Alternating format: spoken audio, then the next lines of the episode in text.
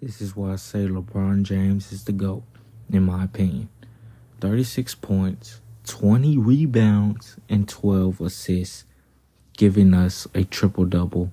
And you can't miss the two clutch free throws that he made for us to win the game against Golden State. Congratulations, LA.